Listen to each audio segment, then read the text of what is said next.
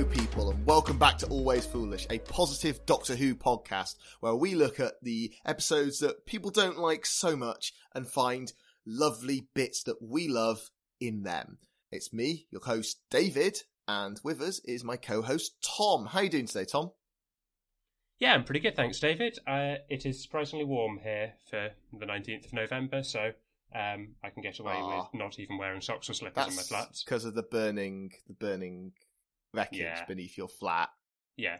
It's a really long way down, though, to be fair. Why do you live in that Philadelphia town that's been on fire for 70 years out of interest?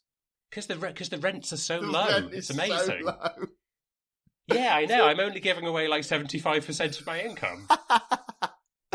Is it? So yeah, it would be, wouldn't it? Though it'd still be seventy-five percent. Yeah. Is it in? Yeah, it's Philadelphia, isn't it? That town? Maybe it's not. Um, Do you know about this town? which, one, which one? The town that's always on fire. They they set Um, fire to a coal seam accidentally, um, and it's been burning for seventy years or something. I know there's something like that in Uzbekistan, the mouth of hell, uh, sort of like natural gas thing that's always been on fire. Maybe it's the one in Uzbekistan. I'm thinking of. I think there's one in in the US as well, uh, and some people still refuse to move. Yep. If if you, if you are one of our listeners in the US, please write in and tell us whether there's been any constantly burning you- fires apart from the metaphorical kind. Yeah, if you live in the always on fire town, please write in. And for once, leave Please off write the, in, but also "Ah, please ah, just please just get out.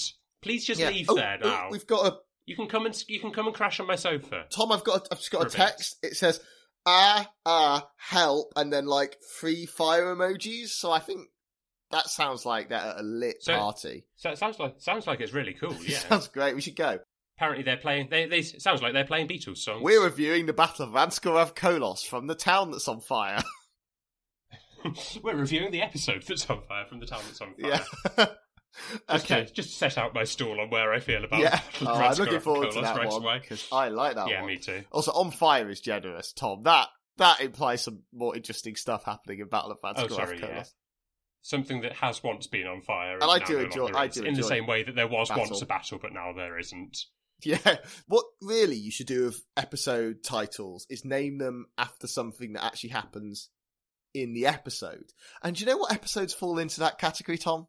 Daleks Uh, in could it possibly Manhattan be, Evolution uh, of the Daleks. Yeah. Well, I don't know. Yeah, I, I I'm not convinced that the second one does happen, but Right. Uh, sort of evolution of epigenetics of the Daleks would be Yeah. a, perhaps a better one. Okay, so those are what we're covering today. failed adaptation of the Daleks. I didn't realise these episodes weren't well liked. It turns out they're really not, but actually their IMDb scores are seven out of ten and six point nine out of ten. So not not bad. It's been a sort of thing that quite a few fans have said that I've noted before that there's a decent argument to be made that this is sort of one of the worst four episode runs in the modern series is Daleks in Manhattan, Evolution, Lazarus Experiment Interesting. 42. But then does get followed by a four episode run of Human Nature, Family of Do Blood, you know what's Blink, really Utopia. interesting though? Yeah. Speaking of Blink, here's a cool bit of trivia. Yeah. Blink was written as an apology for the fact that Steven Moffat couldn't write this one, right? Yeah, so he was uh, supposed. Um, the initial plans had him being given basically this two-parter, uh, but he was very busy at the time uh, working on Jekyll.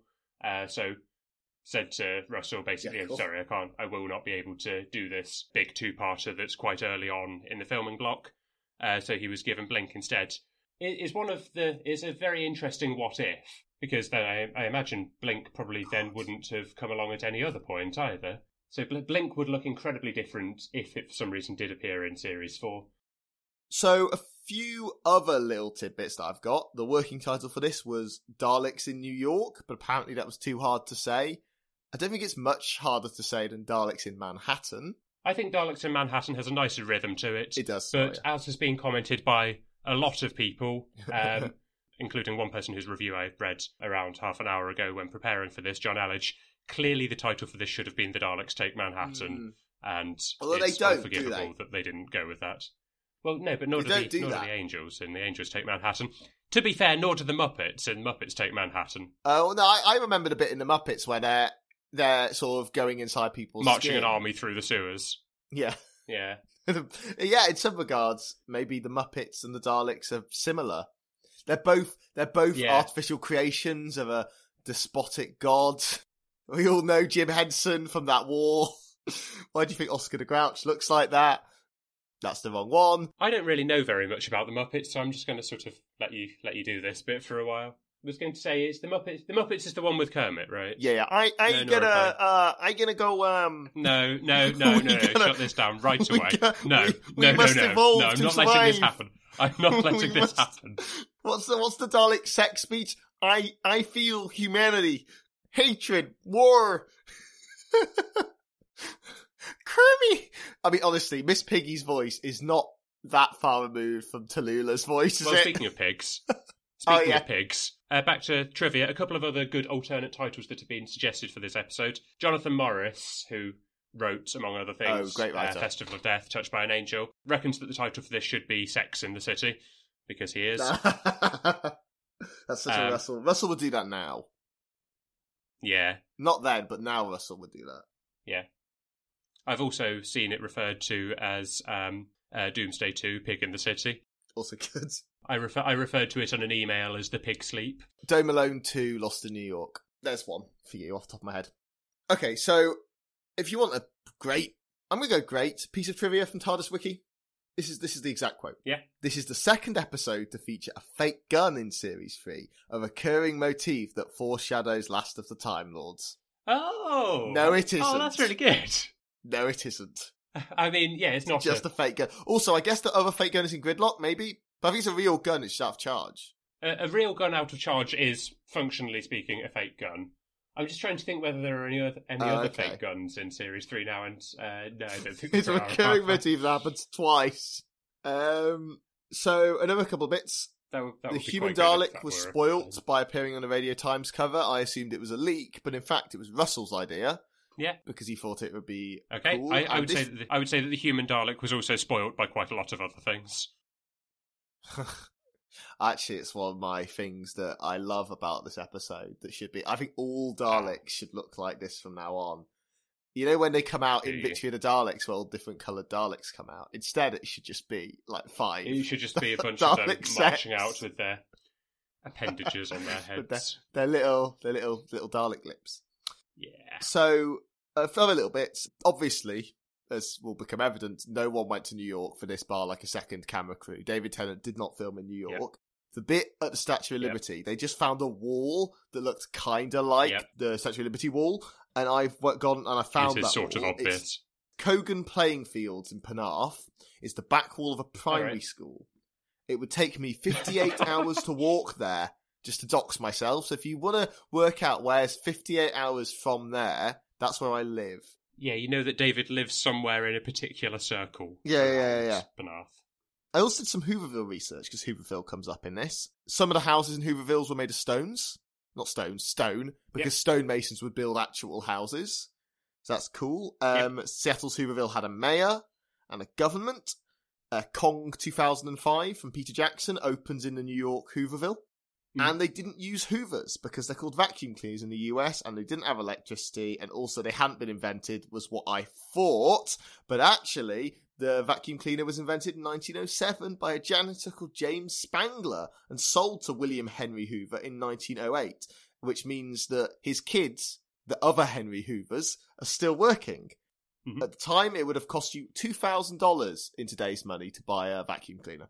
I will also add for anyone that doesn't know this, I can't remember whether they mentioned it in the episode, they're called Hoovervilles not because of Hoovers, but because of the um, president before uh, Franklin Delano Roosevelt. Not in a positive light, which I kind of thought as a kid. I was like, oh, that's nice. They've Oh, no. it after him. No, no, because he Oh everything no. up. Yeah. Any other trivia? Yeah, yeah. This lo- this is from um, TARDIS Wiki. Helen Raynor was so upset by the negative fan reaction to these episodes, prompting Russell T Davies to consul her. Consul spelt C O N S U L. So he therefore punished her for these bad episodes by sending her away to work for the Roman Empire, apparently. And it's just a funny misspelling on TARDIS Wiki. Having a pretty high up position in the Roman Empire, to be Yeah. fair. Um, now the cast for this episode, right? Pretty good cast. Yeah, interesting. Very, very pretty good, good cast. Andrew Garfield, Yeah. Spider Man. And from Tick Tick Boom as well, which is one of my favourite film musicals. He's. We'll get on to the accents. I think that's one of my my uh, yeah. well the common criticisms. But maybe don't get Andrew Garfield I through Tennessee accent. But we're Something British which can I just tell. very quickly interject and say that I love the the weird detail that Martha apparently is incredibly good at recognizing different American accents.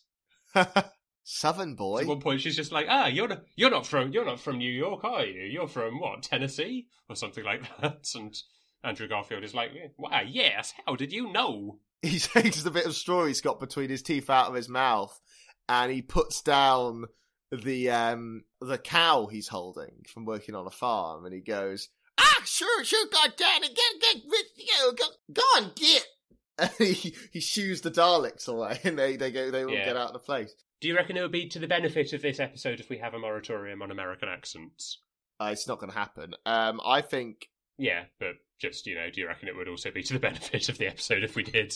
It's a big if, I'll grant you. it would but be the benefit to my mental health so you know this is me doing my Minnesota accent you know that southern think this is state Minnesota to. I think this is what's going to cause my internet to crash if anything does. Good. Certainly your brain. Um, we've got Yeah. Hugh Quarshie Yeah. as Solomon, um, who's great, and he was Captain Panaka in Phantom Menace. We've got Right, one yeah. of my favourites, Miranda Raison, as Tallulah L's and an H. It was her birthday yesterday. Oh, happy birthday, Miranda I don't know. Happy birthday, Miranda Raison. Miranda Raison, zero L's and zero H's. she has done a lot of Big Finish. She is a Sixth Doctor companion, a, a Wren from World War II called Constance Clarke, and she's very British and she's very good. And I really like Constance, and this is my impression of her. And if she's not available, Big Finish, you know I'm here. That'd be a radical. so much more palatable than the Tennessee accent. Yeah. Yeah, thank you. Um, I try. The last thing I've got is, you know, she was, like I said, Constance Clarke was a, a World War II Wren, and that brings me on to another of the cast members playing one of the dancers. Her name is Flik Swan, and I won't, if you don't mind. Thanks. What, you, do you want to flick? No luck flicking the no luck flicking them swans then. What, what accent Just the one swan, that meant to actually. It's clearly Gloucestershire accent from Hot Fuzz, isn't it? Is it? Whatever. Yeah. My personal trainer told me I did a really good American accent. Yeah, but did he do so in a tone of "Yes, David, very good. Now, please, can you pick up those weights again?" Um, no, he didn't, but he's also not American. So, okay, fair enough. that's the fun background. Do we want to summarise the episode, Tom? Yes. Okay. let's. So, am I right? It starts off in New York before the Doctor gets there. It does. Yep. Theatre? Yep. It starts with Tallulah, three L's and an H, and Yes. Laszlo, uh, two L's, no H's. Forgot this. You're right. Yeah, They're having a conversation. It's sort of setting up their episode. The romance. She goes on to stage. She's a dancer. Mm-hmm. Tallulah, three L's and an H, goes off to stage. Laszlo, two L's, no H's. Every um, time. You bet. Gets confused by. Can I put a moratorium on you saying By- this every time you say you say Laszlo? Oh, maybe. Yeah, okay. I won't do it every time I say Laszlo. Okay. But every time I say Tallulah, three L's and an H, I'm Great, doing it then. Okay. Yeah. Why is Uh, so yeah, four Laszlo gets long? Wow. confused by an. Hmm. Laszlo gets confused by an honestly fairly innocuous noise at first. Yeah. Uh, like there's the sound of somebody walking. He's like, "Hello, hello." The only other Um, person in this like, theatre is is- Davros. yeah. uh, then he does a bit of investigating, and we get our sort of cut titles with a pig slave, slave. a pig person. Capturing. Yeah, they prefer the term pig person, Tom. Yeah. Capturing him. Yeah, so then it takes us to We cut to titles. cut titles. We The immediately re- reveal in the titles this episode is called Daleks in Yeah, there are Daleks in this. So they're not. So they're not making the reveal of a Dalek the No, sort of cut to titles, but also they're not making any secret of No, it. no, it was in the. It was in the Uh, trailer it's the last yeah, time. it's in the. I mean, as we've mentioned, it's on like it's all over the Radio Times before this. There were no, there's no Yeah, secrets in it. It's not a shock reveal. So then Yeah. the Doctor and Martha arrive. They're at the base of the Statue of Liberty. They are like, Yeah. look, it's New York. Obviously, they're looking at a green screen. the Doctor mentions that it was once called New Amsterdam, but fails to reference they might be giants. Like, yeah, well, that's because he's Um, not there's- seen it because he's uh, got bad musical taste. They then take a stroll through a park in Cardiff that's meant to be Central Park. At no point in the episode Yep. do they ever venture topside outside in New York City at any point. And they Yep, discuss the, the depression. They, expensive. they've led to Hooverville by a newspaper they find, right, which says there's mysteries, Yes. people disappearing. And Yeah. Hooverville is a shanty town. Yeah. Um, yeah. It's Yeah. for in modern people terms, perhaps we'd say who- have nowhere to go during the Great Depression. They sort of look at the people and learn a bit of the history. and they get introduced to Solomon. He's kind of the leader. He's not like the official leader. He's just like Yeah. Sort of unofficial mayor of Hooverville, Yeah, yeah. sorting out disputes. mm, between um, different people, cutting of- out the bed in half like Solomon did to that baby. yes. I think that's. I didn't finish the story. ve- I think that's what a bit- happens. Yep. Solomon cuts the baby in half and uses its organs for transplants. Um, but yeah, it's uh, I'm a bit heavy-handed, but you can sort of. Yeah, you fair enough. Yeah, you can sort of imagine maybe so- Solomon in this episode has sort of spent a lot of Hooverville hanging around looking to find disputes that he can solve by breaking something in half so that everyone can be like, oh, like Solomon. Yeah. Every time someone's fighting, So, like Solomon, this Solomon, this man, this man stole my tent.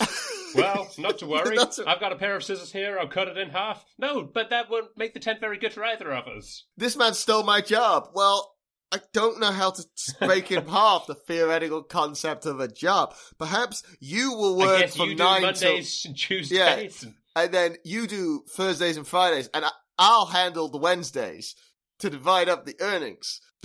I just love the Yeah, idea we'll of Solomon going around and cutting Yeah. things in half. Such Yeah. a good. It's like he's so popular at the butchers. You need Yeah. half a pound of meat. Solomon is exactly Solomon's your man. Solomon's your man. That's the show. That's what his spin-off's called. Solomon's your man. He's like a cop show. Oh my god, a cop show, but he's living in Hooverville. He's solving Hooverville-based crimes. Ah, ah, with Hugh Quarshie, who's great. I would watch that. I would Mhm. genuinely watch that. That is that is great. No, instead we cut to uh, the Empire State Building. With there's a uh, there's a businessman called Mister Di- Mister Diagoras. Diagoras, who is American, Diagoras, Mr. Diagoras, who is uh, being unpleasant to a bunch of workers. Yeah. Uh, who are work doing- harder, yeah. do it harder. I can't work any harder. I only got human hands. Well, there's something Yeah, we can we do can- about that. We can give you a plunger. Yeah, we can. I'll let you talk to the boss. He's very anti-union. the Daleks wouldn't Yeah. be very pro-union, would they? no, Union of the Daleks. Diagoras meets a Dalek who was apparently just waiting in the lift, Yeah. ready to be called. It's the Daleks' plan, Um, right? They're they're affecting the construction of the Empire State Building for a reason. We'll find out Yeah. quite soon. that we don't learn yet. Uh, we go back to Hooverville, uh, where Diagoras is Is getting recruiting people to go down people into the to sewers. to help fix a collapsed tunnel, but it's not. And when the Doctor volunteers, Martha Yeah. volunteers, says Andrew Garfield's character and So- so does Solomon, Solomon. for for some some reason. Yeah. Uh, I never quite understood why Yeah. Solomon goes. Yeah, I think it's because he's. I suppose I think it's supposed to be because he's interested in who the Doctor and Martha are. He has to for the but plot. yeah, I mean Andrew Garfield's character clearly just does it because he fancies either the Doctor or Martha Or or both. both. Let's go. Let's go both. Yeah. it'll be nice. I think both. Anyway, then they get attacked by pig slaves. The others escape into the theatre. Andrew Garfield gets captured. In the theatre is when they meet Yeah. Tallulah 3000H, holds them up at fake gunpoint, and she reveals, oh, her boyfriend Laszlo has been missing. They then hang out. Mhm. Oh, and also the doctor found a horrible jellyfish thing in the basement, and so he's he's going to examine that. Yeah. So then we get a lovely, we get a dance sequence with the "Devil in Me" song. Uh, before is- that, before that, I should just add we also do get a, confer- a conversation between Diagoras and I think it's supposed to be Dalek Caan, one of the oh, what about Foscaro, the city? where they talk about they talk about this New York City, about Yeah. human survival, about how it is. That I are so have many- always wanted to go to the M&M store, but I don't have a mouth. I heart NY. Instead of he have that in his little ID, you know, the ID bit under his eye stalks. I Yeah. love. It's a little fridge magnet. But anyway, then yes, we get a dance sequence in the theatre, which is yeah, brilliant. pretty fun. Can I like just it a lot. interject with an amazing, terrible take from IMDb, where someone who was Oh, yes, reviewing this was like, to make this better, right? What you do is you intercut the "Devil in Me" song with like clips of the Daleks killing people to make it more relevant to the show, and I'm like, what? What's That's that's, it, just yeah, a I mean- mad idea. It doesn't, it's nothing. That's Seems nothing. a bit heavy-handed, and also the Daleks aren't. They aren't killing yet people, but also point. like the Doctor Who can have fun sometimes. Doctor Who can have fun Yeah. sometimes. It's a fun song. not everything needs to be. Plot. Although the audience Yeah. is laughing their heads off at the Devil in Me song. There's not much funny. Martha spots Laszlo during that song, who's now half pig. Martha tries to get across the stage in probably the worst possible way. Absolutely unhinged. Just basically knocking getting across the people over, kicking them in the face. She flicks Flik Swan. Yep. It's chaos. Uh, Yeah, and she swans swan flick. Um, but yeah, she gets across, chases Laszlo, but he manages to get away by moving Yeah. an enormous piece of metal extremely And quickly and silently. She gets captured by a just different pig slave who's just hanging out. Meanwhile, we cut to what the Daleks are doing down in the Having basement. so much fun in, uh, their, in their which New is York something, basement something that they refer to as the final experiment. Yeah. Almost exactly the two thirds mark of this story. There's the first hint of dissent in the Dalek ranks, sort of bit of uncertainty. So at this point, there's two other things that have happened. One, the Doctor in an ama- oh, it's so good. The moment where the Doctor is trying to remember, he's worked out like, okay, it's biotype, whatever this type is, this like embryo, and then he just turns the screen, and just goes, Yeah. Skaro, and that's when the Doctor Yeah. realizes it's the Daleks, and that's as Martha gets captured. Mhm. The other thing that's happened is Diagoras has already Yeah. been taken and absorbed been- by Dalek Sec. So Dalek, they we don't know what their plan is, but we know that the Dalek. There's something about fusing Diagoras with Dalek Sec. Dalek Sec kind of eats him in a Yeah. pretty good sequence. To be fair, I don't even him. think the CGI looks that bad now. Actually, I think it. I, I've got a feeling it's practical effect. Oh, maybe some of it is actually not the whole absorbing of Diagoras. Oh no, they just got an actual Dalek. For Oh, that. really? I didn't know they were Yeah, they were yeah. working. Yeah. Well, it was, two, it was 2007. It was. Yeah, it's time. true. They're all they're all retired now, aren't they? Yeah. So They go down in uh, the Doctor and Tallulah 3000H go down into the Mm. cellar to try and work out what's happened to Martha.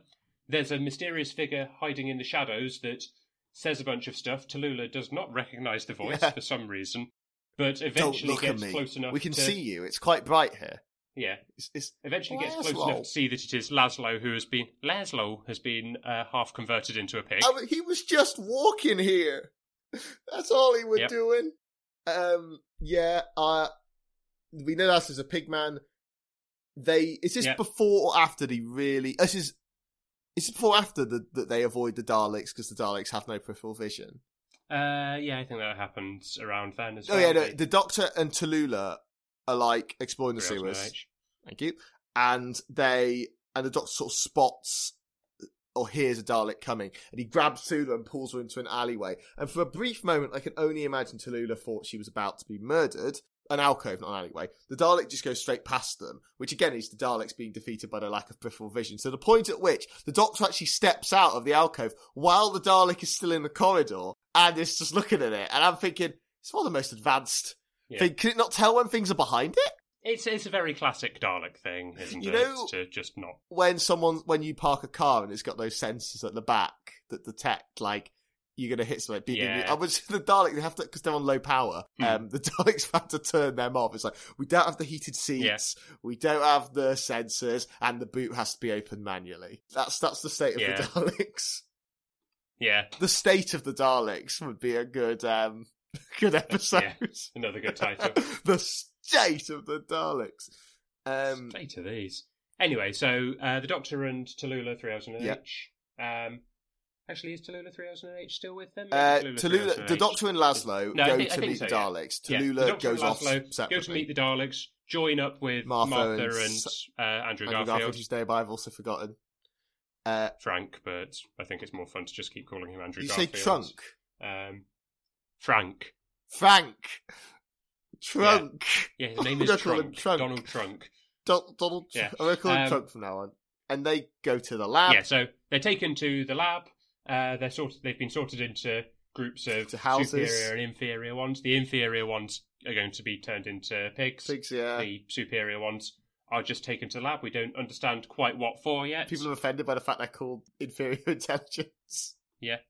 Which, yeah, to be fair, yeah. The doctor says that he doesn't want the Daleks to. He doesn't want the Daleks to notice him. Yeah. So gets Martha to. They obviously can't on. pick him out of a crowd of not very many people. Yeah, it's absolutely baffling. He is standing in the middle of their quite well lit lab. it's very Uh, well lit. There we are.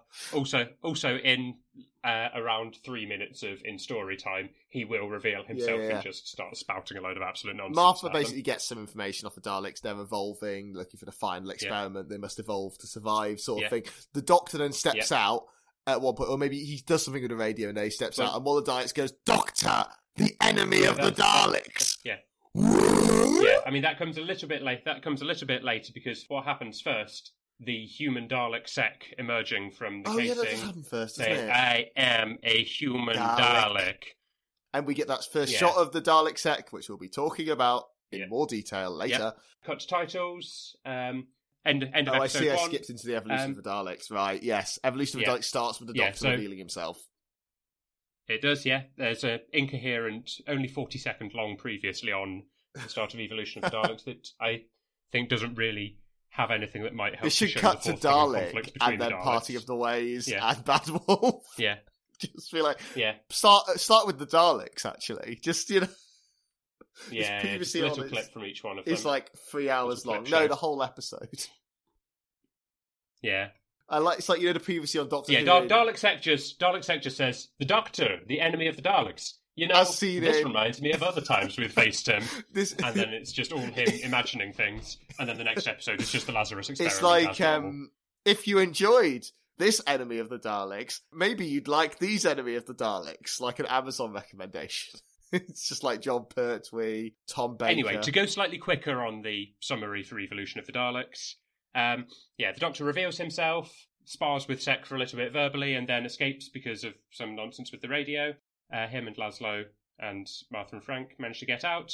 They go to Hooverville and warn warn Solomon, Mhm. who's remarkably trusting about this. Yep. Daleks are starting to show a bit of discontent about with what Sec's doing. leadership Yeah. because Sec is starting to be a little bit more Yeah. humanity. Starts off talking of as like Yeah. humanity is a very negative thing, but then kind of starts to become a bit more things. They send the pig slaves, don't they, to. Hooverville, and that's quite a cool They send sequence. the pig slaves to Hooverville, And then- which hmm, Oh no, well, I don't know. The pig slaves, most of what they seem to do is just run menacingly at people. It doesn't really show them doing anything. They really hate cameras. Yeah. Then our Dalek shows Yeah. up, and a Late- guy goes. Laszlo does later say pig slaves are trained to kill against all evidence to the contrary. That's true.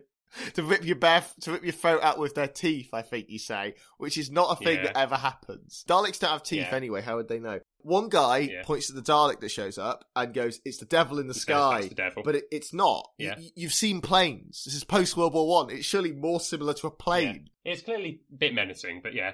Anyway, Solomon Solomon gives an inspirational beautiful speech, to the speech. Daleks with Murray doing some rousing music about like, aren't we all the same? Yeah. I've seen so many things. Maybe maybe we can work Yeah. together. And the Daleks just like, Nah. yeah, no, and kills him, Yeah, which I think is absolutely hilarious. Dead now. yeah. Goodbye. Dalek's Australian in this. Uh, sorry, the Doctor then gives uh, an absolutely bizarre sort of self hatred. Come Oh, on, kill me yeah. now rant. And um, but Sec unexpectedly tells Caan not to kill him. no, don't. Which Caan is clearly absolutely I've never about. killed someone else in my Um, entire life. No, that's not. No, Dalek Sec.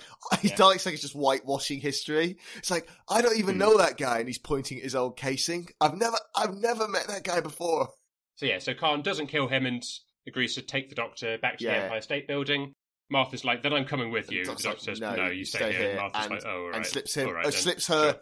his psychic paper without telling her what Yeah. he wants to do. What it is or what it does. So the Doctor ends up in the lab, and he's going to Yeah. help. He's basically uh, convinced. gets angry with Sec, but Sec says, "Oh, the de- Yeah. those deaths were wrong, actually," and agrees to agrees to help with the final experiment.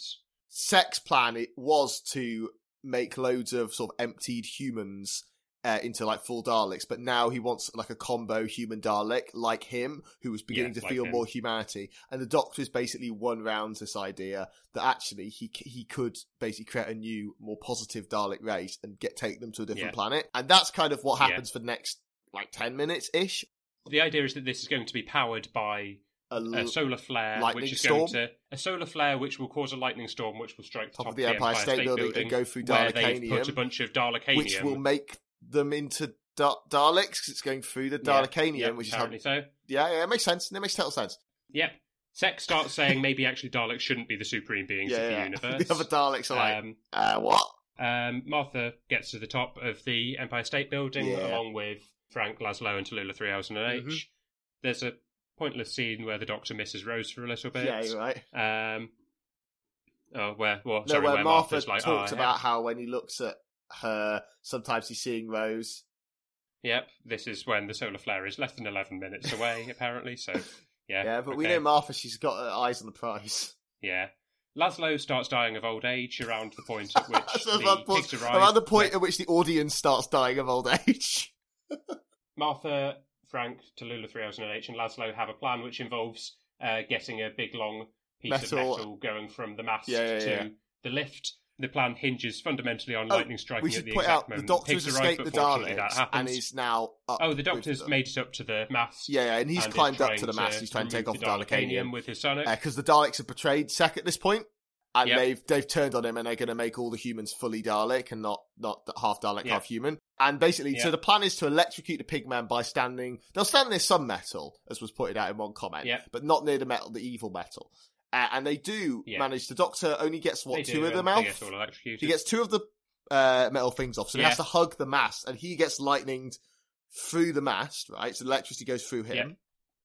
and Yeah, then but he's fine. and It's yeah, alright. he's, he's he's pretty much fine. And then the electricity does um kill loads of pig slaves, a total murder Yeah. murder massacre. And to be fair, Martha is like they were people and I just killed them. But Laszlo does do a Um, really cool thing of you know the Daleks killed them, which is kind of true, but also kind of not true. but also is kind of kind of just necessary for Yeah. the episode to just And keep moving. Uh, the human the human Dalek, but actually Dalek Daleks have up. been sent out under the like city. Frankenstein, The Doctor then lures them all to the, The theatre theatre. from earlier, yeah, uh, where the the, the, Tommy the other two members all- of the Cult of Skaro, Just and Thay, turn up with Sec, yeah, yeah. Caan is up. now the battle coordinator. He's like tied into the battle battle PC. Sec starts talking about pacifism and says, "Oh, if you if you choose violence, then violence will Sec choose is, you." Sec is in chains on the stage between these two Daleks, and you've got then all the Dalek humans with Tommy guns lining the auditorium.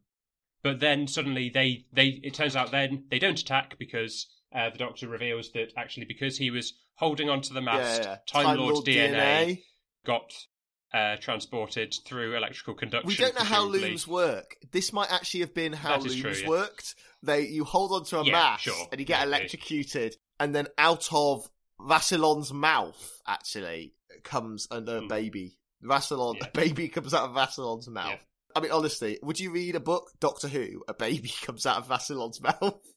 Yes, obviously I would. Yeah, Um, by by um by. Lance Parkin, definitely. yeah. Anyway, yeah, the human the human Daleks, although they're actually Time Lord Daleks and not human Daleks, whatever, blow Time up two of the human Daleks, but then Caan electrocutes them. Uh, Yeah, Sec is being kills killed. them all. No, he Then kills them with a noise. to- He doesn't electrocute them. He kills them with a noise. Okay, yeah, sure.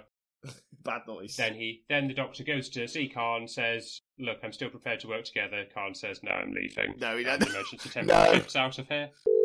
I'm out.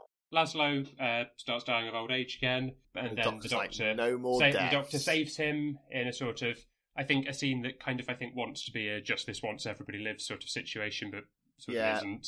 It's more Uh, like because- it's it's sort of not in that it, a lot Yeah. of people have already died, so it's kind of like Yeah, it's like no more, one no more, more, no more deaths. I quite like. I, I mean, going. I actually this worked for Yeah. me quite well. I I really like it. And then, uh, yeah, so Laszlo and Tallulah 3008 and Frank go off to uh, back to Hooverville. Hooverville to live together. yeah, yeah. The Doctor and Martha head off on their separate ways, musing about how New York will accept them. I mean, are we thinking right? Obviously, we know that there's a, a push for spin-offs, right? Yeah. You know, Disney involves big names. We can probably get bigger names. Are we thinking Laszlo, Tallulah, and Frank spin-off with Andrew Garfield Yeah, returns so, as. Frank, and it would be called To Be Frank, and it would chronicle. It would. He would get maybe I don't know. He maybe get bitten by a radioactive spider, perhaps, and he could have some well, sort of spider. he's bitten by a radioactive pig? And then, Oh um, no! They've already got two pig-themed heroes, though. We can't Oh, have. right. Okay, so we go for a right. Sure. So he gets bitten by. well, I, radioactive- I think either a radioactive spider or a radioactive composer. What of about musicals? And No, uh, radio- become, Let's go. Gets uh, bit by a radioactive becomes half, composer. half human, half Jonathan Larson, the And future uh, creator of Rent. Tallulah is walking down the street one day absolutely. when a Yep. a dictionary falls out of uh, a roof and it hits her on the head, and that removes the letters L and H from her vocabulary. Yeah, and that's her. Her power is she can see through like cryptic codes, Yeah. where by not being able to see secret L's and identity of H's, Tower.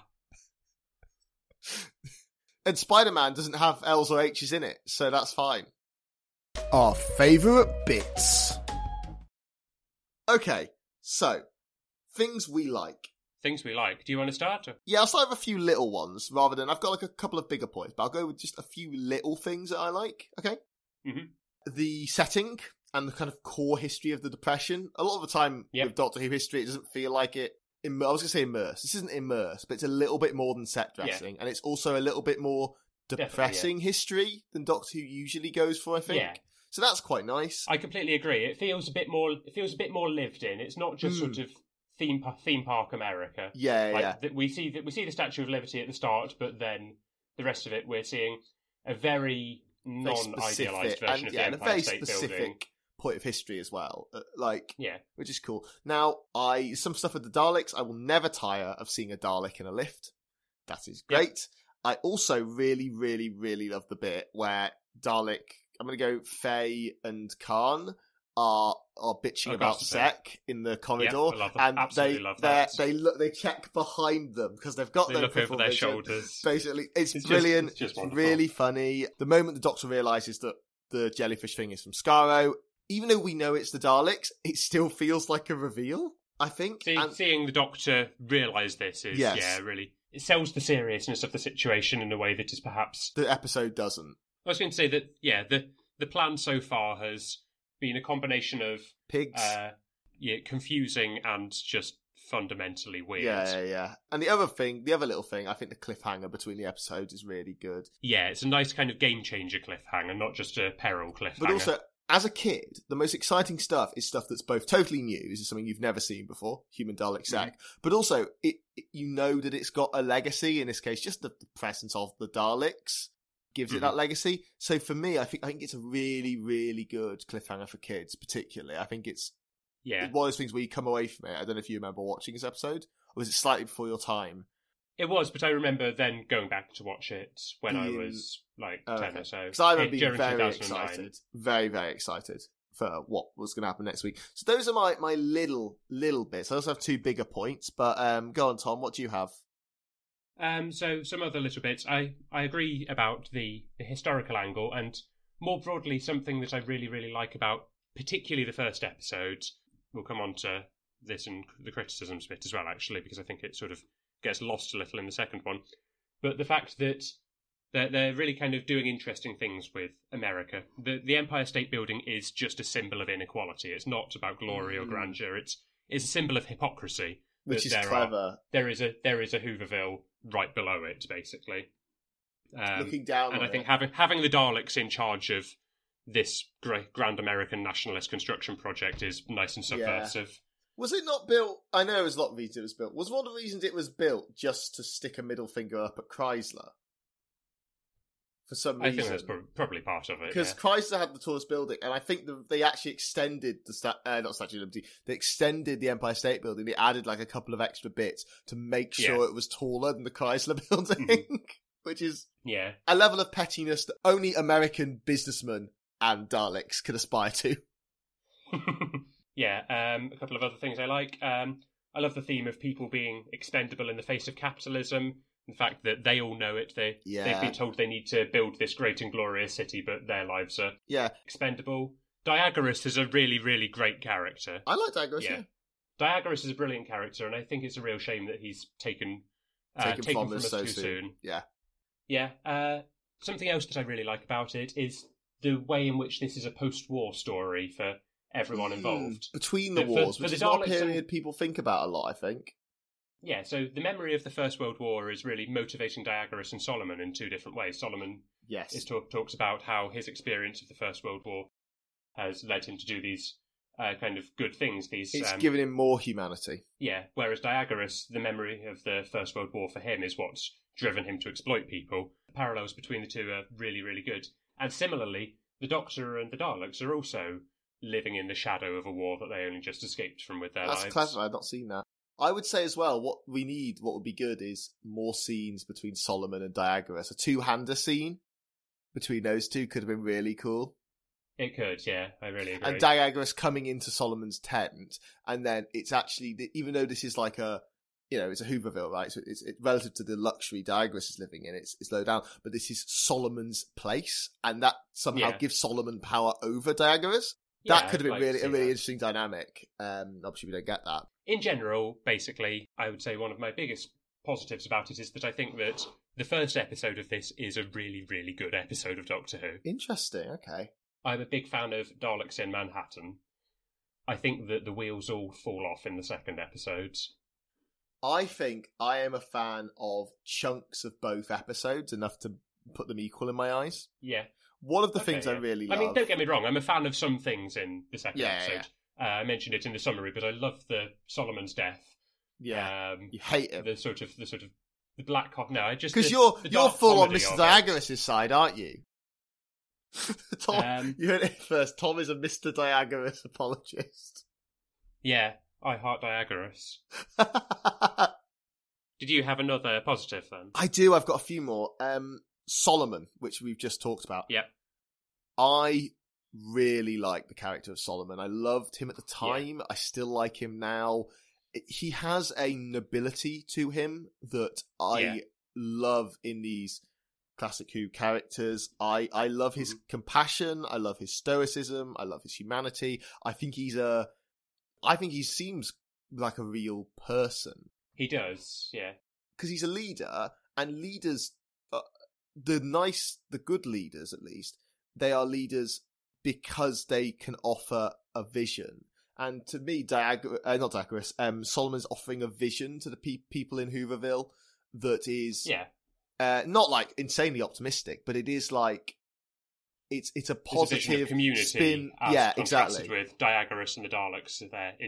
individualism. And I genuinely, for a moment, you're like, is he going to talk the Daleks round? He's saying to Daleks, you know, we're all the same, man, Dalek. We're just, we're all living beings that need compassion. I think at one point he even mentioned, uh, like, God to the Daleks. Uh, which Yeah. I want to be like, who is Jesus? Explain Christian orthodoxy. There's a there's an interesting religious through line in this that I think does kind of get a little bit lost in the shuffle in the second half of Evolution. Like in the first half, obviously, in the first episode, we've got a song about angels and devils. We've got uh, Mm, saying he's going to be the savior of the Dalek race. Yeah. We've got people saying the Dalek is the devil, and I guess arguably you've also got this the kind of the imagery of the Doctor as this almost sort of like crucified hero on the on the mast of the Empire State Building, And also screaming at the Daleks, kill me, just kill me, do it, kill me. yeah, Uh, apparently there was a Yeah. cut actually of that for the Sci-Fi Channel did, where they immediately cut to Solomon being killed. So people were like, "Oh my god, they just showed the Doctor being killed in the trailer," hmm. which is a bit silly. Uh, go on, sorry, with the religious through line. it sort of does get a little bit lost, but it's something that Russell is clearly interested in and is a bigger theme in series three. Yeah, that's So true. like it's all over grid, it's all over gridlock. Last it's all over Lords. human nature, family of blood, and then of course Last of the Time Lords is where it Mm. really comes to comes to a head. I guess in some regards, Last of the Time Lord, that Space Jesus magic stuff is all about people having faith in the Doctor. And to some regard, this episode is about having faith in humanity. It's about the Dal- a Dalek learning, and this is, this is my other big positive, learning about humanity. In terms of Sec's character journey and his, Mhm. like, the stuff he says, I think it's excellent. The first Excellent. point at which Sec, oh, I'm not, I'm just not on fire today. Unlike Hmm. your house. Call back. When Dalek Sec first emerges, the bit where he's like, I have got what I want from humanity. Ambition, yeah, hatred, aggression, war.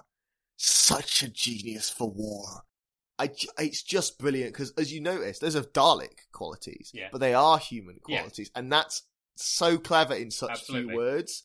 I, I like that a lot. Although I do think it's also uh, it does raise a couple of questions. Why uh, Why Sec has got a genius for war from uh, a genius Mr. for war from a First World War from a First World War veteran, a war where I would say genius was not one of the character traits No. on display by any of the generals involved. It'd be like it should be like ambition, hatred, so aggression, shit mud. war.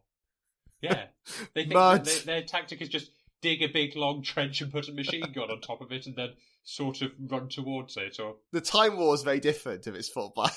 It's all, yeah, it's all just the Daleks in like muddy trenches, and they can't get over the mud because it's not even ground, and they're slipping, yeah, and they're all going up to like tally ho.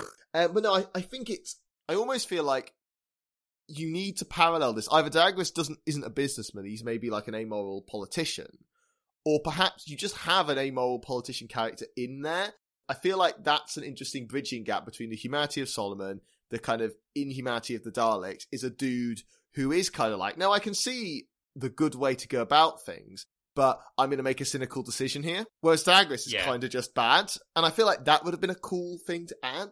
Would you still think that Diagoras should be a businessman, or do you think a politician could work there instead? I don't know. I, I, I quite like the businessman angle because then it's sort of about capitalism Yeah, fair enough. and about sort of exploitation and treating humans as just sort of resources for accomplishing your goals, which Yeah. is of course what the Daleks are doing as well, Yes. turning people into into commodities, into either pigs or soldiers. Um, I also love the da- the parallels with Davros actually because Sec is almost Oh, doing yeah. a reverse Davros, right? He Yeah, he is bringing his race to a new stage, but in this regard, he's actually taking them more human. A, a review, I'm going to actually link it in the show notes or in the description. An excellent review of this episode from uh, AV Club. They point Mhm. out that basically the diff- the core difference here is that Dalek Sec is sane.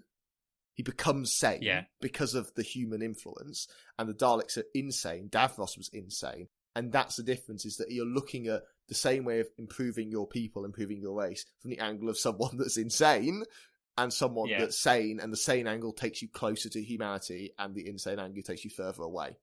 that's really interesting. Yeah, I mean, those are my major positives, to be honest. I also think the Doctor and Martha are good in this episode. I think the Doctor's good in it. I think there. Are, I think that Martha is a little bit less proactive than she has been So, in other episodes. So what I was far. to say, she's underused, but I like, because I, find the Doctor Martha love stuff a bit irritating. I actually, despite that bit about Rose, where she mentions Rose, I actually think they do a really good job of dialing it down in this episode. Yeah. I'll be interested to hear what you think about this. I think the pacing's really good because at least stuff is, is, always yeah. happening.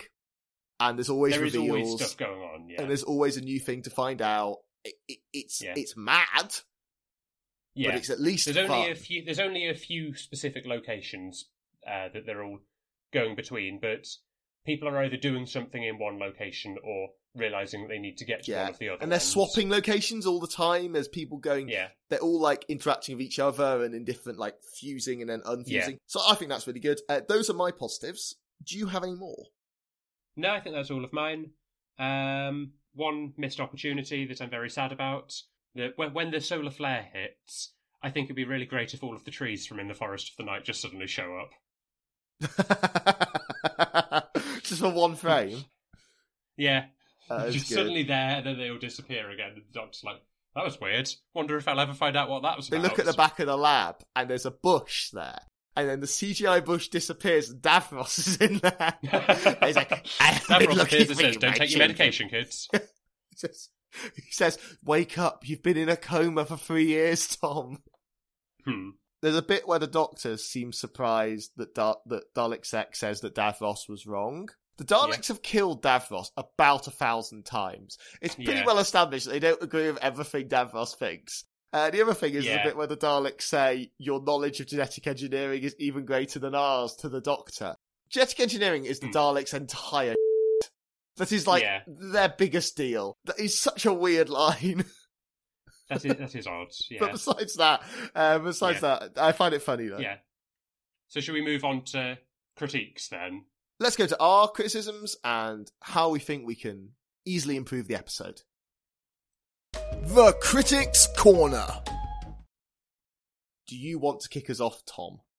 I think my biggest criticism of the episode, um, and this is particularly the case with Evolution of the Daleks, is that it becomes a very, very biologically essentialist episode uh, by the end of it, where the human Dalek soldiers they learn to question things because of Time Of Lord genetics. DNA, um, because of genetics. Sec gains his sort of good qualities just because of human DNA, not because there's like he's merged with Diagoras, who is presented as basically Yeah. already kind of like a human Dalek, someone Yeah, who yeah. shares the same ideals as the Daleks And um, sense. And dress sense. But um, the minute Sec merges with him, he becomes uh, a sort of pacifist. I don't know. I think it. I think it's quite unfortunate because it comes close to saying Daleks are the way they are, not because they've been sort of raised with this ideology, not because they've been brought up in this system, but because there is something about Dalek DNA that makes you evil. The answer In the is it's same way, both, there's right? something about Time Lord DNA that makes, Makes you, you good. brave enough to And challenge not- authority, and not- human DNA that makes you peaceful. Not massive genocidal maniacs, which the Time Lords Russell's already kind of thinking Yeah. that they are. So yeah, it is, it is and odd. also humans also are. Humans also massive genocidal maniacs. Um, no, I think. Do you know what? I think you're right, and I think actually the answer is obviously it's nature and nurture, right? That is Yeah. That is the answer for the Daleks, the answer for humans. It's, I mean, studies recently seem to indicate about 50% of your behavioural characteristics are genetic, about 50% are environmental. I think there's an easy fix to it. Oh, there is. Like, just just diversify the dialogue. I think that yeah, but also I'd say that if the um, uh, let's say that everything kind of goes the same way that the um, the the Doctor fails to get all of the Dalekanium off the mast, he Uh-huh. um, uh, fails there, and the and then let's just say then yeah, the Licks these the new mast. human Daleks have hundred percent Dalek Yes. DNA, But and then just have the scene in the theatre play out the exact same Yeah. way because. Just because you've got that DNA I doesn't totally mean agree. that you're going to behave like a Dalek. I totally agree. I think it's a much more positive. It's also fits better with the humanity angle that Solomon's Absolutely, talking yeah. about. In that, actually, deep down in humans are good, which is something I do like to believe. This episode is not. It, it's sort of it's implicit. This stuff, right? It's not explicit. It's not meant to be like a sort of eugenics screed, but there is an element of that. But then equally, Yeah. you can actually look. You're in the 1930s. Eugenics is is, is sadly uh, quite popular as an idea. Talk Yeah. about that. There was a review I said that would, or I read that pointing out you should have involved some of the kind of fascist groups that were springing up in the 1930s and Yeah, paralleled them with the. Daleks. And you then have an opportunity to actually do something about eugenics. Yeah, agreed. On that note, something else that I think is a theme that the episode sort of is kind of grasping at but doesn't quite get to is that there is there's potentially a very very interesting story about slavery and cultural exchange and America going on here. There, the, the line at one point that I think Sec says, "We stole human beings to use them." That is the story of America, the original sin that the United States is built upon. This say a very similar thing happening in this story where people have been stolen and treat, treated as basically chattel to Yeah. uh, work and to improve a particular race, but also it results in cultural exchange and a new hybrid culture emerging, Mhm. which is also what happens with America.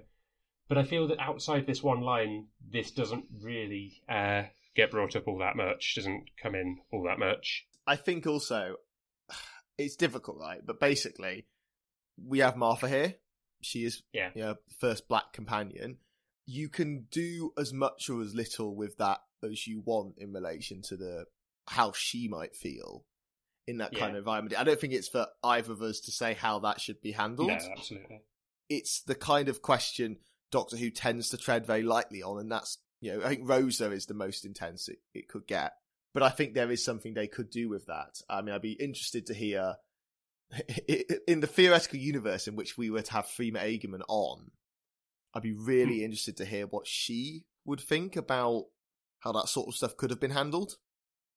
Yeah, it is interesting that I think that for quite a lot of Series 3, a decision has been made to to approach uh, to approach Martha's race basically by not really bringing it up all that much, which I think is, you know, is definitely is definitely coming from a good place. It it means that we get a few awkward bits, such as in Shakespeare Code, uh, Martha's worry about about experiencing racism being brushed off by the Doctor, which I think is quite an awkward moment. Yeah, they even got Uh, global means that- warming, and everyone believes in global warming where you're from, so that's fine. Uh, yeah, obviously this isn't a Shakespeare Code episode. When we do that, Yeah. Big Wen, uh, then we'll talk about that. Definitely Big Wen. Big Wen. Big Wen, sister of Big Gwen, who's well into her Torchwood. How about you then? What criticisms? One of my would big ones, and I think it's quite similar to what you said, is there's an amazing philosophical question at the heart of this episode, which is what makes a man a man? Yeah, what does it mean to be human? What does it mean to be human? What does it mean to be a Dalek? What makes a Dalek a Dalek? Uh, and it doesn't answer the question. It, it, it doesn't Yeah. even even DNA isn't the answer based on even what it shows. It doesn't make sense for it just to be Yeah. DNA.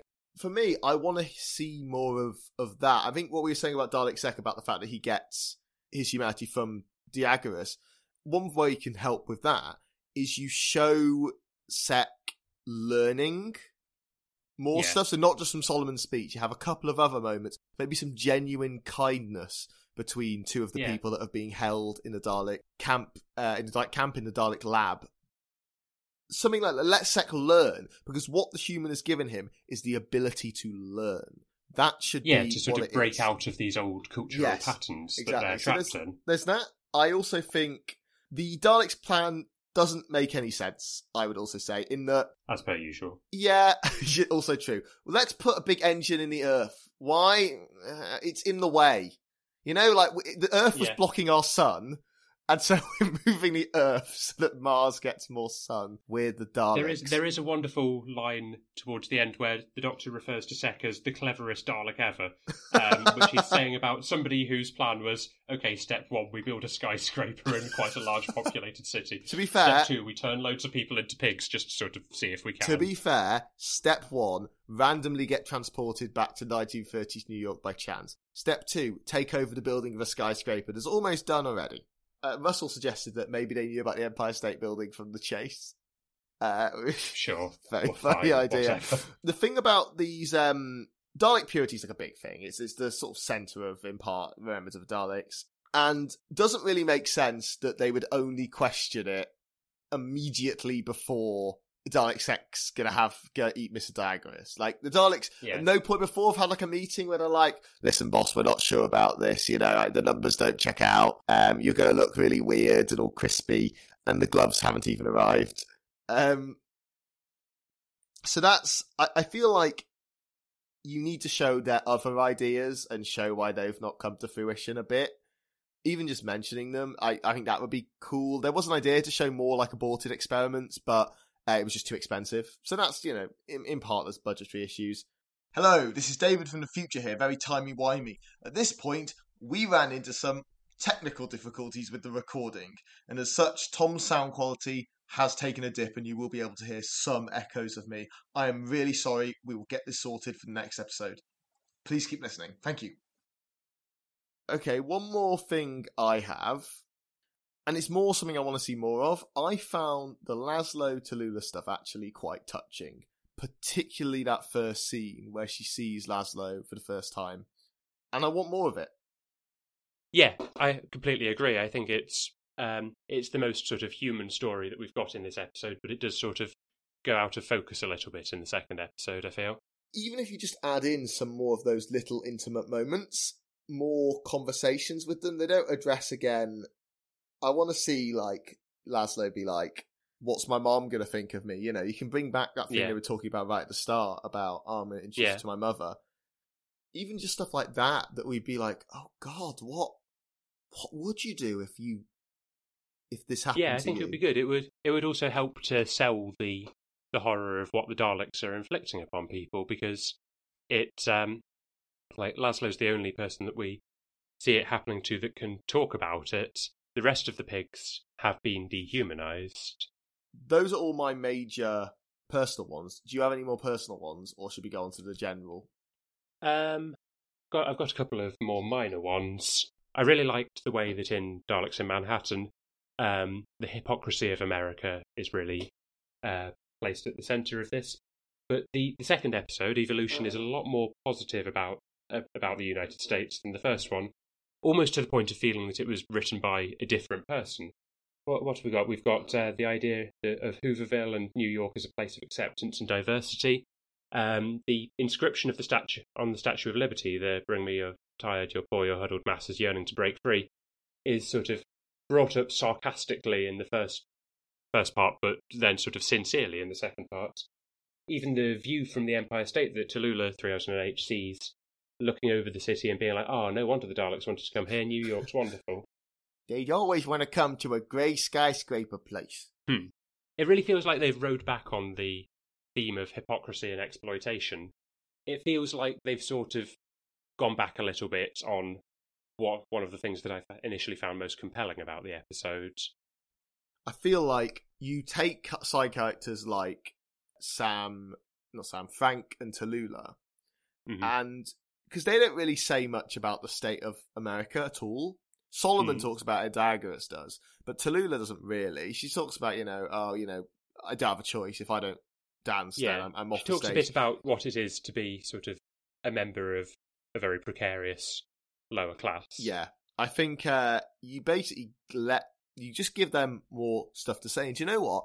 Let them just talk to each other yeah, because they don't have a lot of that. Like let let there be a scene with just Tallulah and Frank, and let yeah, them that'd be great. and they can and they can say positive stuff as well. Like it's fine for them to be like, I love even despite they could even say, you know, they list all these things like, but would you still want to live in New York? And they're like, yeah, I, I still Yeah, would want to be here because there's something this, about there's something this about New. York. Something the the culture, basically. Going back on what we've already said, it's it's about culture. about people. Yeah, The episode is too concerned with its plot. I think. yeah, I think so. I think it get it's far more interested in Daleks than in Manhattan. Yeah.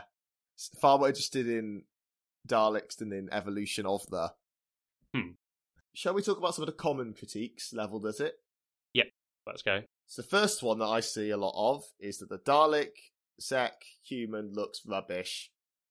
Yeah, Uh, it's a bad idea. It's silly. One thing that is true is that he clearly can't see where he's going.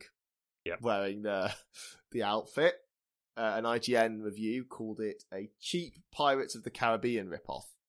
yeah, I can see where they're coming from there. I guess. I re- I quite like him.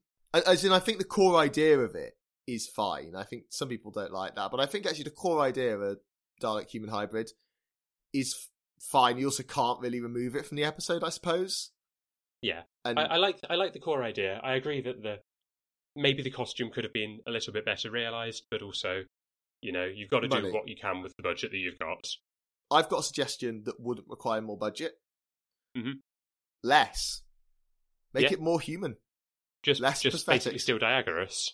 More diagonist than it is. Two Yeah. eyes, so that he can actually Mhm. see out of his actual eyes, which means that he Yeah. can act using his actual eyes. Yeah, start. You don't need to have the tentacles actually prosthetic. Maybe they or animatronic. Maybe they just wobble. Maybe they wobble around like slime. Show bits of daggers, make it a bit less clean cut. And it should be cheaper Yeah. because you need less animatronics and makeup. And I Mhm. think it would look more body horror y, which I think would be to the episode's credit. Yeah. So I would I would actually, if anything, yeah, make it low tech. make it more human, less Yeah. I think I think that would be an interesting approach. So that's mine. Do you have a common criticism you saw that you want to talk about? Um, yeah, I think so. One that I've seen is that coming on the heels of the previous uses of the Daleks um, in the modern Yes. series, Okay, yeah. this really ramps things down a bit. That the Daleks have been apocalyptic threats, both in universe and sort of out of universe. That these have been the things that you use for the finales to signify what's going on now is absolutely massive. There's of course the enormous weight of the Time War behind any of their appearances, and in this case as well, there's the weight of Rose's departure behind their appearances. Uh, I think there were some criticisms at the time that the Daleks have sort of gone down a notch. However, I think this is good. I think that this is just straightforwardly a good thing. The Daleks cannot just continually be a threat that is so massive that it can only be tackled in a finale And that's what with happens, apocalyptic scale. Yeah, we'll get to this when we talk about Victory of the Daleks, but the best thing about Victory of the Daleks is that it allows the Daleks to just exist in the universe Yeah. as a threat that can pop up in a bunch of different scenarios like rather in than the first Doctor era, and exactly yeah. where they just show up. For all intents and purposes, this is the chase Mm. in terms of the modern era. Well, it's Evil of the had the- Daleks is actually based on to a degree, uh, in terms Yeah. the thematics, but it is also that level of it's Daleks. But it's yeah, the Daleks are doing something a little bit sillier this time. Like the chase is obviously a lot sillier than this. This is yeah.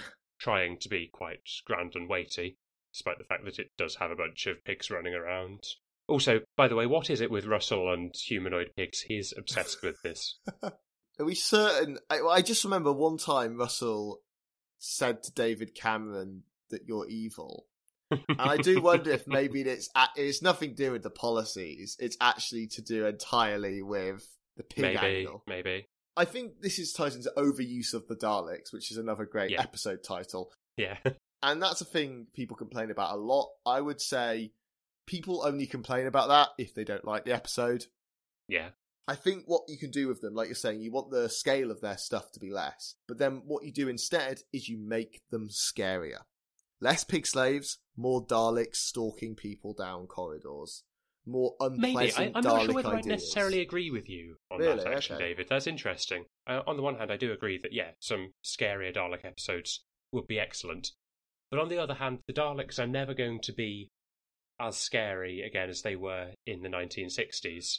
No, but they're Because- scarier in Dalek. Because they are icons. They're icon- Party of the They're iconic now. They are uh, they symbolise themselves now rather than symbolising fascism. Just a lot of people being shot by lasers isn't scary. No, that's why I'm thinking more about something that's tense, something that has some more Yeah. tension. Like true. when There's the Doctor hides in the tension in this alcove. Yeah, yeah, fair enough. More of that kind of thing, I think. Mhm.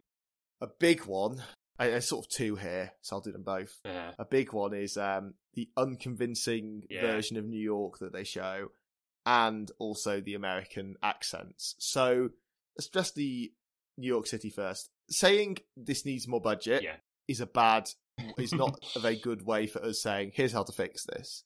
But it, it, it is that you need more money. You don't have to fly them all out to New York, but to be honest, I just show us some. Even if you have to film it in alley in Cardiff, Yeah, I think I need to see some above ground New York stuff in the city that isn't in Central Park, even just a bit, just to make it feel more like the actual to a degree an advantage of this episode the way that there's a bunch of specific locations that everyone is always moving between, but it also does reduce New York a little bit to feeling like it consists of four locations: Mm. Park, Theatre, top of Empire State, bottom of Empire State. When people chat about people who don't watch Doctor Who and have watched like five episodes, chat chat about Doctor Who. Yeah. This is the kind of thing they mean, I think, where it's clearly a BBC TV show.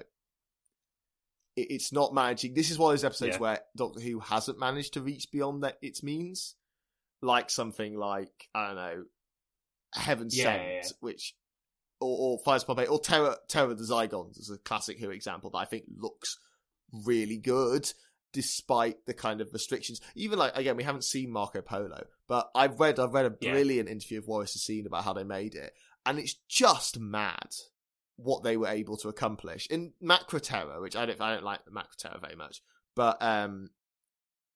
I remember reading one thing where while they were filming one scene, they were actually disassembling the studio, the the the, the set next Oh, door, wow, so they could oh, reassemble the other set. This feels like they haven't managed to do that, and to be honest, Yeah, hey, there's a lot going on in this episode, so it's not a criticism of the director, it's not a criticism of the writer. It, it would just look so much better if it was made now, and I think that's a Yeah. it's, it's a hard criticism, but in terms of the accent stuff, though, that doesn't bother me at all. no. So it doesn't bother us because we're British. No, it's fine. But to be clear, Yeah.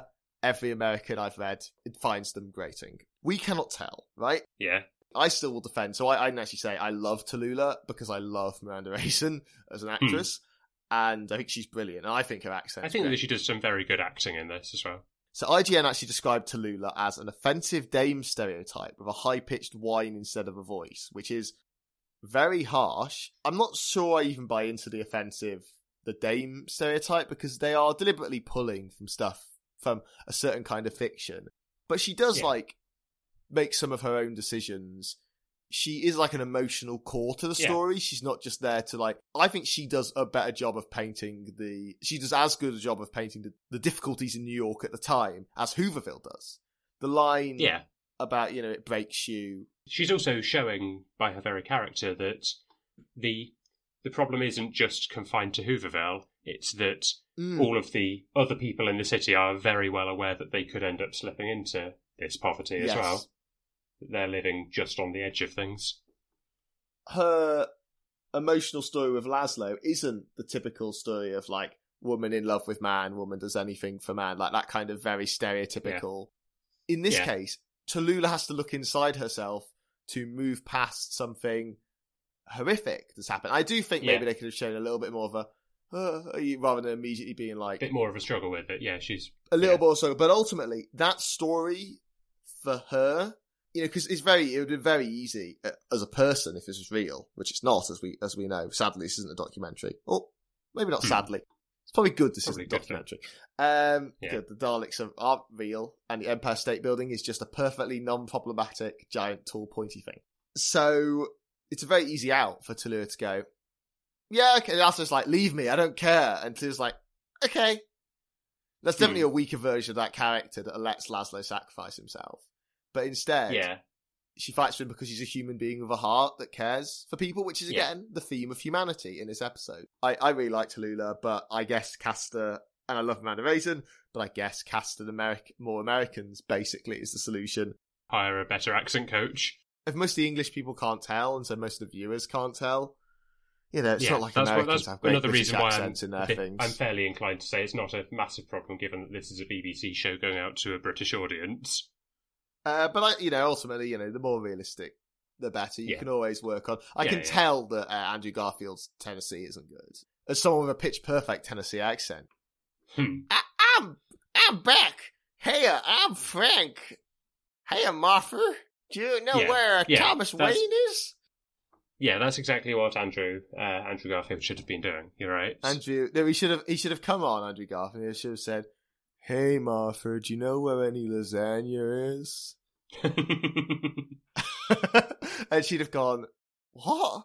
He'd have gone, Sorry, Garfield's not been invented yet, but that'll be really funny and like in like forty years. And she'd be like, No, I know Yeah. what Garfield is, because I'm a time traveller. And then Because I'm be from like, the future. What's your excuse? and he's like, Bad writing. yeah, it cuts to Hmm. black. Um, yeah, do you think Chris Pratt is voicing um, Garfield, and I desperately hope he uses exactly the same voice he used for Mario. I think I've got one more criticism from somebody else. Okay. Go on. So I, I've seen the criticism that the episode, this sort of story of uh, Sec in this, is sort of undercut by the fact that we obviously know that he's not going to succeed. Russell clearly isn't going to end this story with sort of human Daleks You know, I don't know thing. if I agree with this, but go, go on. You finish what you're saying. The fact that it, it's just really, really obvious. This is sort of such a massive seismic change to the Daleks that it's clearly not actually going to stick because it's far easier to write Massive stories seismic Daleks are- change of the Daleks. Hmm, yeah, yeah, yeah. Good. I see what you But mean. yeah, yeah, I think I, I sort of agree with that. I think basically what it means is that the story needs to be a sort of like Shakespearean tragedy where Sec is being is going to be inevitably brought down. Alas, poor Dalek, I knew thee well. But I think that the episode doesn't necessarily. I'm standing up and waving my hands because I'm so happy with that. Okay, right. Uh, well, well done. Uh, good job. Um, stop now.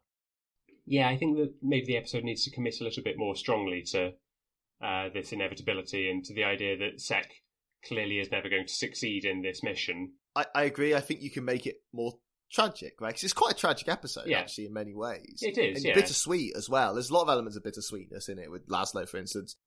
Yeah. So if you can set that up, I suppose one thing I would say though is that it's Doctor Who, right? So I actually could imagine a scenario in which Sec does manage to go off and start a little Dalek colony somewhere. It's not going to permanently the Daleks going to be this because the Daleks will Yeah. still by some contrivance show up. So I can actually imagine a scenario in which that happens. There's a good colony of Daleks um, that are some of the breakaway Daleks from Evil of the Daleks in the comics. I think it could have been done, but obviously, I think I think it could have been done, but also I think it's quite clear that Russell's not going to do that in series three of the revival.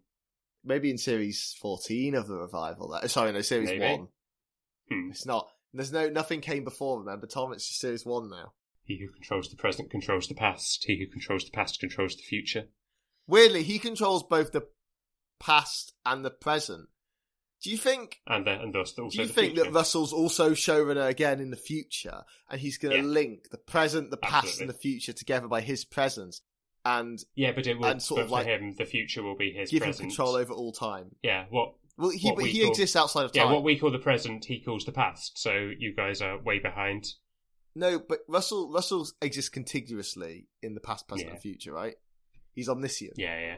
I don't have any kind of uh, final big criticisms from the the audience that I think we can fix. I think as an overall sort of summary of this, I think we both agree there's lots of good ideas. There's also lots of good Yeah. scenes and lots of good setup. Yeah, The problem is that there's so much going on. I know we were suggesting adding stuff, but actually I think at the Hmm. core of the problems this episode faces is there's so much going on that it becomes Yeah. a bit muddled. And it also doesn't help it's so. one of those things where right. a Doctor Who writer has been given ideas and told to make them into something, which sometimes Yeah, work yeah. and sometimes is forcing Sort of like have to include a bunch of things. incorporate all of this laundry list of things, and sometimes that is going to come off as a bit of a mess. So I suppose ultimately you kind of dial elements down a bit and you focus in more on the human story. I completely agree. Yeah, I think a little bit less focus on the sort of the sci-fi logic of Dalek identity and DNA and solar flares and what have you. A little bit more Definitely on less DNA. what what does it mean to be living in New York at this time, and what does this tell us about the human condition? And also still, what makes man what makes Dalek? That is Yeah. the question this Yeah. episode could have answered. I would say, I mean, you might not agree with this. I don't think Into the Dalek answers that much better, if at all. I think that Into the Dalek is a more interesting look at Dalek psychology, but it doesn't tell us what makes them originally. No, yeah, you're right. Yeah, I would say this is out of all the revival Dalek episodes. I would put this level with like Asylum and Into. Uh, I, I think they're fine. Yeah, I, I think that I think that the show is richer for containing this. Doctor Who in these episodes has taken a swing at something truly weird with something Mhm. that with something that is truly established, the Daleks. Yeah. And it's not always going to land perfectly, but I think uh, Yeah. again I read in a review, this is kind of the magic of Doctor Who. Is Yeah. that the previous episode was about giant crabs living in a polluted subway in, in New New Yeah. York, about an endless motorway and there's religious allegory and it's basically a masterpiece as far as I'm concerned. Yeah. And the next episode is going to be about a mad scientist turning himself into a giant scorpion monster in modern day London. And it's all the same show and it's all the same. It is it is just amazing, yeah. That's one of the things that's actually quite good about these episodes is they do show how you can take something so established as the Daleks and really Yeah. do something different with it. And it doesn't always Yeah. work, but But it's still showing how fertile the ground of Doctor Who is. I'd love to see them do, I don't know, four Daleks um, running a space mining colony and a doctor shows up and they seem to be actually good bosses. Not in that terms, but you know, Yeah. like, and what's going on with interesting, these Daleks? But yeah, I, I take your point. There's still a lot to do with the Daleks, and this is a good use of them. a lot it to do with the, the execution. Daleks yeah. by Nicholas Briggs. Uh, Paycheck of the Daleks Yeah. by Nicholas Contract- Briggs. Contractual obligation of the Daleks. the Nation of Terry of the Daleks. Hmm. Terry is short for Terror of the Daleks. Hmm. So that was our look at Daleks of Manhattan. Do you have any closing thoughts yourself, Tom? What do you think of the episode overall? My my overall thoughts are basically Daleks in Manhattan is a very good setup. Evolution of the Daleks gets things wrong, but it gets things wrong in a really interesting way that has given us an awful lot to talk about. Where this fails, it doesn't fail because of a lack of ambition or a lack of ideas. It sort of fails because there's either too many ideas or they, they choose the, the wrong ones to go along with. One thing that this episode is not, it is definitely not boring. Some people find it very boring. I think they're each their own, but it's I, fa- I found it's a, it it's a wild ride. to look at. It's a fun time. It's, It- it's a ride. fun time. Oh, and the music's great. Didn't mention that. Yeah, Murray knocks it out of the park. So that concludes our thoughts on Daleks in Manhattan and Evolution of the Daleks. Next time, Tom, we are talking about. Next time, we're talking about The Doctor's Daughter by Stephen Greenhorn. Oh, going to be yes, looking we at uh, series, are. turning our attention to series four, to another episode where there are very interesting things going on, where it is hard to avoid the impression that something somewhere along the lines has gone very, very wrong, but also is still quite entertaining. So, in the meantime, thank you very much for listening. Please like and rate the show wherever you get your podcast. Five star view on iTunes really does help. You can follow us on loads of social platforms. We're on the Horrible Bird app, but we're also on Instagram. We're on TikTok, where you'll find clips. You can get this podcast on Apple Podcasts, you can get us on Google Play, you can get us on Spotify. Please share and send it around. We really want to spread the positivity and send us a message if you have any thoughts on what we said during Yeah, the episode. or indeed, if you have any thoughts on the next episode that we'll be looking at, then please Oh, do yeah, send them true. to us and we might be able to bring that up. Maybe we'll talk about them. So thank you very much for listening. It's bye from me. and it's goodbye from me as well.